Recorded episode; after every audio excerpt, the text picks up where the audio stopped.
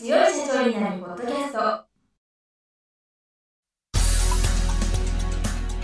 この番組は数字がちょっと苦手な中小企業経営者の方のための番組です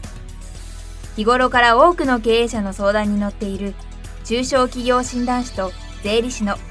2人の対談形式で中小企業の現場の目線から専門知識を分かりやすく解説します会社経営に数字を上手に活用していただくために会計税金融資などをテーマにお伝えしていきます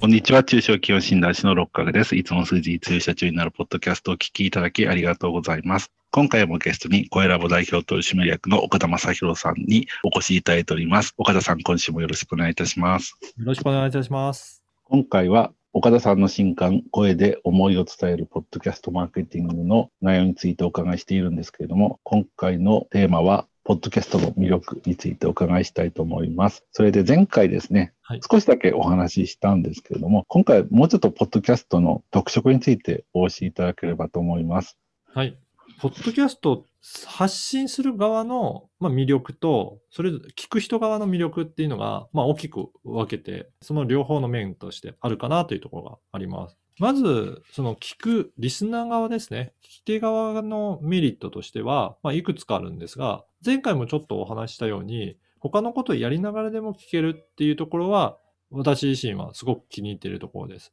なので、例えば移動中とか、あとはちょっと軽いウォーキングしてる時とか、なんか他に、例えば家事をしてるような時間とか、まあそんな時でも聞けるのが音声メディアのいいところかなというふうに思ってます。あとはですね、まあ感情とかニュアンスも声なので伝わりやすいですし、よく比較されるのが FM とかのラジオとかと比較される場合はあるんですが、ラジオの場合は時間と場所がエリアですね、がある程度決まってるんですけど、ポッドキャストは、まあ、インターネットがつながっているところであれば、どこでも聞きますし、で、過去の配信もアーカイブされているので、まあ、いつでもどこでも聞けるっていうところがメリットとしてあるかなと思います。そしてツールとしては、ダウンロードして聞けるっていう機能があるので、実際にはパケットはほとんど消費することなく、Wi-Fi のある環境でダウンロードして、えー、外でも聞けるので、まあ、そういったところも特徴としてあるかなと思います。はい、ありがとうございます。音声と文字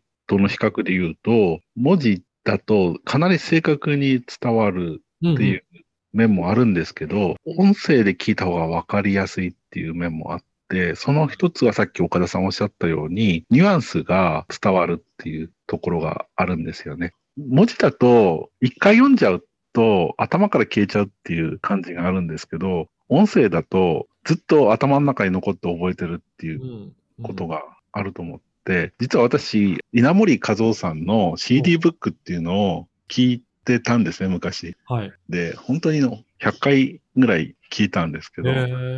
毎回なんか新しい発見があるんですよね。うん、で、多分これ文字で読んだら、文字の意味はわかる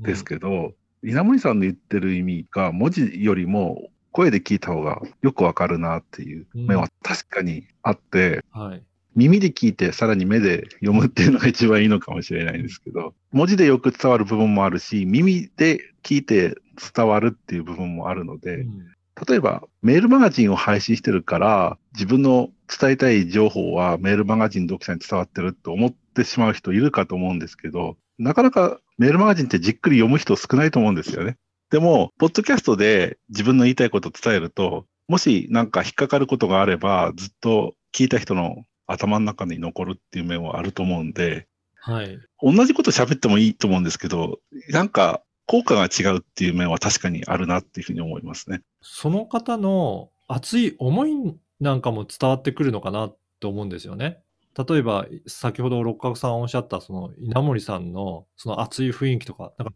そういった情熱まで伝わってきて、あ、ここすごい大切なんだなとか、ここすごく強調されてるんだなっていうところで、ポイントもより分かりやすくなるのかなっていう気はしますね。私もメールマガジンも書いてるし、本も書いてるし、ポッドキャストもやってるんですけど、ポッドキャストって言いますか、音声は本当になんか伝わり方は違うんですよね。うん、そうですね。だからそういった意味でも、まあ感情やニュアンスが伝わりやすい。だからある意味自分自身と相性のいい人をなんかそこで選別してるっていう意味もあるのかなっていうふうには感じますね。なので、クライアントさんになる方は、まあ私の話を100回以上のエピソードを全部聞いてくるような方なんかは、まあそこでなんか嫌いな人は来ないと、そもそも問い合わせに来ないと思うので、そこでなんとなく雰囲気を感じて、あ、ちょっと教えてもらいたいなっていう方が来ていただくっていう意味でも、お客さんとはすごく良好な関係を結びやすいなっていうのは感じています。そうなんですよね。音声って、昔は何て言いますかね、本を読めば、うん、本を書いた人の意思が伝わるって私は思ってたんですけど、音声を聞くようになってから、音声を聞いた方がよりわかるなっていう感じがして、はい、でも、ポッドキャストって本当歴史浅いから、はい、ね、もっと昔から音声聞けたらいいなって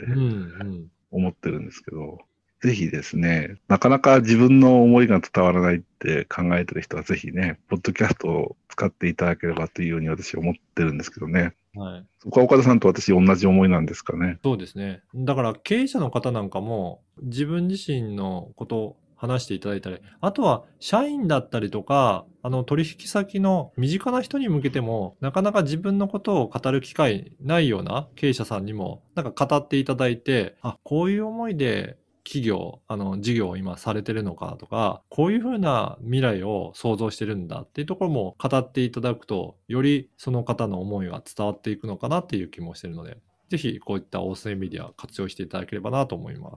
ということで、ちょっと名残惜しいんですけれども、時間になってしまったので、この続きはまた来週聞かせていただきたいと思います。岡田さん、今週はありがとうございました。はい、ありがとうございました。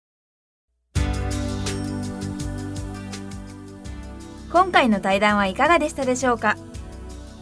この番組では公開質問を募集中です。2人のキャスターに回答してほしいという質問は、この番組の配信ブログの専用フォームで受付しています。ぜひお寄せください。またご意見ご感想も同様に専用フォームでお受けしております。